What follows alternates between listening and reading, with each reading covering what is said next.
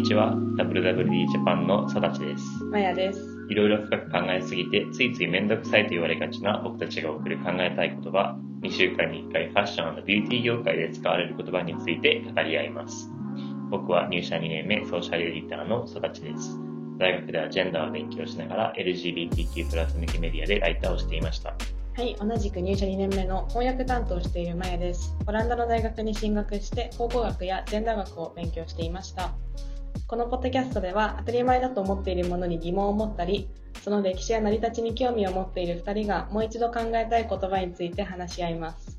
今回の言葉は、男らしさです。ジェンダーレスのエピソードで、その男らしさや女らしさって何なんだろうとか、まあ、そこが多様化しているっていう話はしたんですけれども、ま今回特にあの男らしさにフォーカスした理由っていうのが、いわゆるビューティー業界とかで今まで男性が、まあ、してこなかったとされるメイクとかコスメのそのアイテムっていうのが増えてきて、特に男らしさに変化がすごく増えているなっていうふうに思いました。なので、ぜひそこを今回深掘りしたいなと思います。うんうんうん。じゃあ男らしさについて語っていく上でまず今の社会でどんなものがあるかっていうのを考えていますか？そうですね。まあ例えば、うん。まあ、強い、うーん強くあれって感じですよね。うん、男の子は泣くな感情を見せるな、強くあれ。そうですね。で、そのなんか延長線上で、まあ、やっぱり細かいことを気にしないとか、うん。まあ、女性の方にその美しくあれみたいなステレオタイプがあることによって、うん。まあ、ビューティー業界では特にそのメイクとかっていうのはずずっと女性向けのもの、なんうん。その男性向けのメンズメイクとかって言わなければ基本的に女性だというふうに見なされてきた。そうですね。書かれているわけではないけど、そういうもんでしたよねで、そこでその男性がやっぱりしたいと思っても、うん。その常識っていうものがやっぱり身につけられてしまっているから、あえてメンズメイクっていうふうに、まあ、マーケットをすることによって手が届きやすくなるっていう、うんうん。あの理由でメンズメイクってものがあるんです。だから必ずしもなんかその縛っているわけではなくてうん、ちょっと手が届きやすいようにっていう意味でメンズメイクっていうふうに売り方売り出し方をしているっていうのは、あの、いいしわかるんですけど、うんうん。まあ、僕たちが一つちょっとと思うところが、まあ、全て黒のパッケージが多かったりうんうん。とか、そこに逆に多様性が見られないなっていう。そうですね。売り出し方が結構割と一緒。うん黒が多めで、メンソールが強くて油に強いとか、うんうんうんうん。何かとやっぱ勇ましいというかそうですね。あの、ブランドによ感じなんブランドによってはなんかワーペイントみたいな、あうの、ん。イギリスのブランドで、戦争の時に軍隊があの顔に塗る、あの緑とかのカモフラージュにするものをワーペイントって言うんですけど、うんうん。それにこう、それからインスパイアされたメイクブランドうんだったりとか、ビューティーっていうものが男性に広がっているけれども、男らしさっていうのが、まあ、一つしかないというか、うん。あんまりオプションがないなっていうふうに感じていました。ただ最近見つけたメンズ用のビューティーブランドで、ボッチャンっていうのがあるんですけれども、な何個かアイテム持ってて、これが珍しいなと思ったのは、黒のパッケージではなくて、すごい原色のポップな水玉とかが書いてある、ちょっとアート系なうんうん。あの、可愛いパッケージで、そのメンズビューティーの中にも、こうちょっと個性派なアイテムが出てきて、今まではシャンプーとかでも、男性用とされてないものの中にいろんな香り、そのローズとか、なんかピオニーとかいろいろあって、その横にフォーメンってあって、フォーメンは選択肢がなかったんですけど、そういう意味でいろんなブランドとか、あの、パッケージの違うブランドが少しずつ出てきているなと思いました。で、坊ちゃんっていう名前も、その今までの男らしい名前ではなくて、一応坊ちゃんでのもちろん男性を指す言葉ではあるけれども、若くて子供っていう意味で少し可愛げがあっていいなと思いました。うん、そうですよねそのジェンダーレスの回でもお話ししたと思うんですけどジェンダーレスっていうのが男性性を女性性で打ち消すっていうことで中立を目指しているんじゃないかみたいなことを私たちは話してたんですけど、これはどっちかっていうと男性の育つ中で歴史の中で振り返ってみようよとか立ち返ってみようよっていうアプローチな気がします。これはファッション業界でも見られたんじゃないでしょうか？そうですね。アレッサンドロ・ミケールによるグッチの20年、21年秋冬メンズコレクションのテーマがまさに男性性からの脱却っていうふうにメディアでも報じられていたんですけど、まあ、ミケールの自身の言葉で、その子供時代に戻ることができたら男性性を考え直すことができるんじゃないかっていうふうに言っていて、まあ、これはそのジェンダーレスとかジェンダーフルイドって言った時に、今まではこう男女のこの線の中で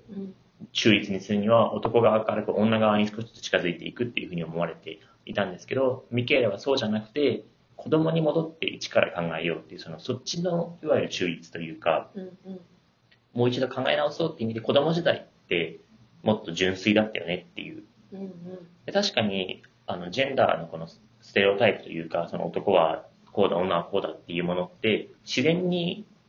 生まれつきそういうわけではなくて、うん。こう育っていくうちにだんだんと大人を見て真似して習得していくものっていうのが、まあ、ジェンダー学の定説なんですけど、これはまあ言語とかもそうですよね。確かに子供の頃ってもう少し、いわゆるジェンダーレスというか、うん皇室が分けられる前であったりスポーツもみんなで一緒にしていたり、うんうんうん。線引きはあんまりない時代とされますね。そうですね。まあ、そういう意味で、このコレクションは、例えば子供服からインスパイアされたものだったり、赤ちゃん用のふわふわした洋服とかって、まあ確かに水色とかピンクとかって分けられちゃってることもあるんですけど、うん基本的に男女の形って一緒うんうんだし、正直赤ちゃんを見てあ男の子とか女の子なんて分からない。大人がやんなければ分かんないですよね。子供だけでは分かんないもの分かんないですよね。し、っていう意味で、そういう子供服のデザインだったりとか、まあ、永遠の少年っていうイメージのあるピーターパンをイメージしたファッションが見られました。うんミケーレが使った言葉の一つに、うん toxic masculinity っていう有害な男らしさっていう言葉があるんですけど、うんまあこれはミケーレの言葉で、まあ男性は男性性の奴隷と化しているっていうすごい強い言葉を使っているんですけど、その弱さとかっていうのはあんまり男らしくないので、それをこう排除しなきゃいけない。うんそして女らしさを見せてはいけないっていうことによって、まあ、女性差別になったりとか、うんあの、ホモフォビック、あの、同性愛、嫌悪につながったりとかしている。それが、まあもちろん人も傷つけているし、自分自身もそのプレッシャーで、こういう、うん大変じゃないですか。うんうんなので、それが有害だよねっていう意味で有害な男らしさ。うんうん、だ本来その男らしいってされる性質自体には問題はないんですけどそれの証明の仕方とか習得の仕方があの健康に良くないとか暴力的であったり、そういうことが問題視されているんですね。だから例えば現代のことで言うとあの過労死も挙げられますし男性が明らかに多い問題。とかも挙げられていて、男性性の奴隷っていうのは面白いなと思うのが、まあ、男性同士で再生産し合ってるし女性も影響を受けてるじゃないですかだけど男性社会で苦しんでる男性が自覚が多分ないというかうんうんうん。感情の言語化ができないうんうん。のもあるんじゃないかな、まあ、ここで重要なのが、その、男性性の奴隷っていう言い方をすることによって、そのいわゆる自分たちで苦しめようとして苦しめてるわけでもないし、自分たちでやりたくてやってるわけじゃないけど、うんこう社会の集団的なうん作用っていうので気づかずに苦しめられているっていうことが伝わるかなと思います。はいこのように男らしさがどんどん多様化しているんですけど、その中の一つにボディポジティビティの動きもありますよね。男性に求められる美の基準で身長筋肉があると良いという風潮があるんですけれどもそういう中でもありのままの自分を受け入れる愛するもしくはもうメディアにある像と比べないこと、うん。もしくはそういうのが良いってされてる価値観の再生産に自分は加担しなくてもいいんじゃないかとか。うんうんうん。そういう、えっと思考の変換ですかね。WWD ジャパンでも body positivity の動きっていうのはあの結構フィーチャーされていて、まあ、ビクトリアズ・シークレットだったりとか、まあ、いろんなところで多様なモデルを使おうっていう動きがあるんですけども、まあ、男性、男性モデルにあまり使われていることは少なくて、 ASOS とかが最近プラスサイズの男性モデルだったり、あの、もしくは、今までは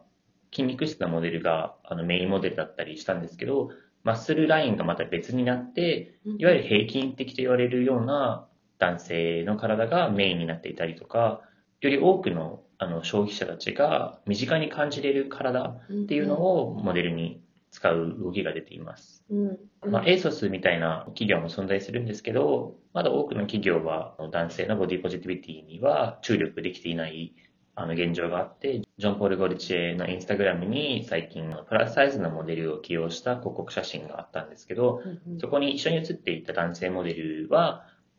より典型的なマッチョの上裸の男性で、別にそれが悪いとかわけではないんですけれども、まあ、あまりにも対比がすごくて、そのうん。多様、多様な体を女性モデルの方では表現しているのに対して、男性の方は全員同じあのような体型のだあのモデルだったことからコメントでなぜこちらには目目を向けないんだっていうようなコメントがうん。あって、まあ、これからどんどんどんどんあのボディポジティビティの動きが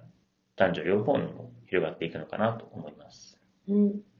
最近サステナビリティに関連してエコジェンダーギャップっていう言葉を聞くようになったんですけど、これがイギリスのマーケット調査会社ミンテルっていう会社が提唱した言葉で、はいジェンダーによって環境問題への関心の高さに、えっと、差があるよねっていうことを指摘した勉強なんですね。はい。で、まあ圧倒的に女性の方がサステナビリティに関心があったりとか、うんまあ、エコな生活をしようっていうふうに心がけているうんうんあのことが多いとされていて、一応データでは、まあ、女性が、まあ、これイギリスでの調査なんですけど、エシカルな生活に心がけていますか、はいかいいえっていう質問をされて、女性が71%がはいと言って、59%の男性がはいっていう。まあ、これ自称なので、してなかったとしてもみんなはいって言うと僕は思ったんですけど、それ、そういう、こういう質問の仕方でも男女に10%以上の違いがあるのって結構不思議だなというか、うんうん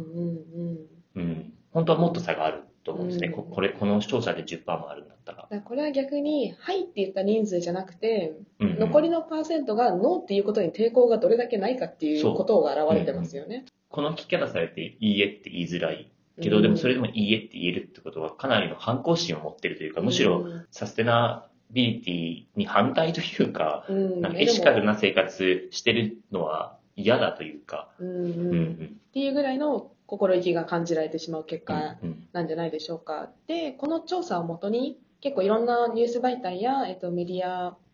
あの、大学が勉強を重ねているんですね。。で、じゃあこのギャップがなぜ生まれてるんだろうっていうところを、まあ、あくまで勉強ではあるんですけど、ちょっと紹介したいなと。そうですね。これは諸説あるん諸。説ある。うんうん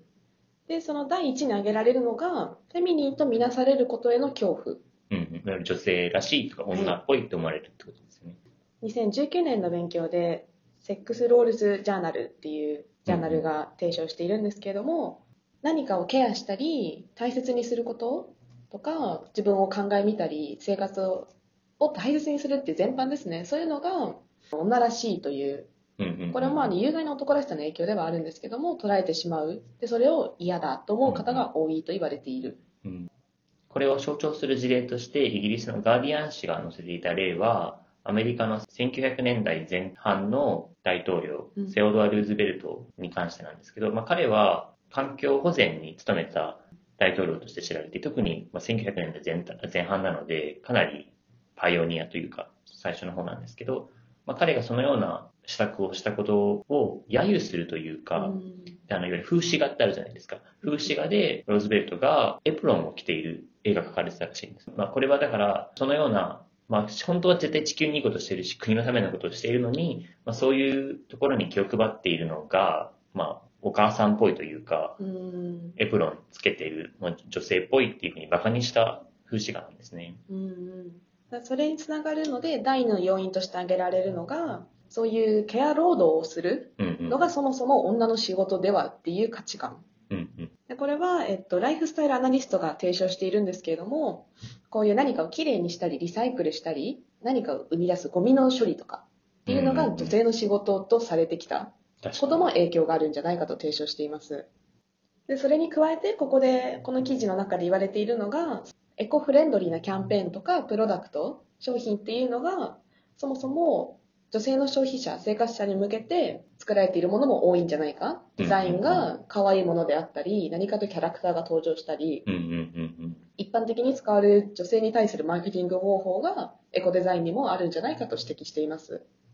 確かに。あの、うんなんか、サステナブルなイメージのあるブランドとかって、結構ビューティー製品が多かったりもするなと思っていて、うそういう意味でも女性の消費者にアピールできると思っているっていうところからも、うんまあ、その男性はあまり関心がないだろうっていうのが伝わるかなと。うん、現れていますね。エコジェンダーギャップっていうのはすごい問題視されているんですけれども、ガーディアン紙によると、ミレニアルと Z 世代ではまあ男女の差がだんだんと少なくなってきていて、若い男性でサステナビリティに興味がある、もし関心がある人っていうのがすごく増えているというデータもあります。はい。じゃあ今回のポッドキャストでは、はい。メンズメイクや男性のボディポジティビティやサステナビリティを通して、この男性らしさがどのように業界を、に影響を与えているかっていうのをちょっと考えてみたんですけど、男性らしいフィーチャーっていうのは別に悪いものではないんですけど、それの作用の仕方に、まあ、自覚を持ったり、うんうん。まあ、あの、考えるきっかけになればいいんじゃないでしょうか。そうですね。多様な男らしさっていうものがあるっていうことを知るということと、その定義とかで人を苦しめたりとか、うんもしくは自分自身で悩むことがないようにあのなっていけばいいなっていうのと、あと、これから Z 世代とかの、まあ、特に男性っていうのは少しそういうことを自覚しているというか、自う分ん。のことをある程度客観的に見ることがジェンダーにおいてできていると思うので、これからどんどん変わっていくんじゃないかなというふうに思います。サラシさんは、ジェンダーを勉強したきっかけ何でしたっけ？ちょっと聞きたいかも。ちょっとオリエンタリズムを勉強してて、まあ、そういう植民地はい。と宗主国の上下関係みたいなところを勉強していて、それの影響だったんですけど、まあ、それから、あの、マダム・バタフライっていうその日本を題材としたイタリアのオペラ、うん。でも話としては、黒人の、まあ、アメリカの男性が日本に来てエキゾチックな芸者と結婚して、うんその芸者を置いていって芸者を泣くみたいな話。いわゆる、なんかその話ってポカホンタスとか、うん。まあ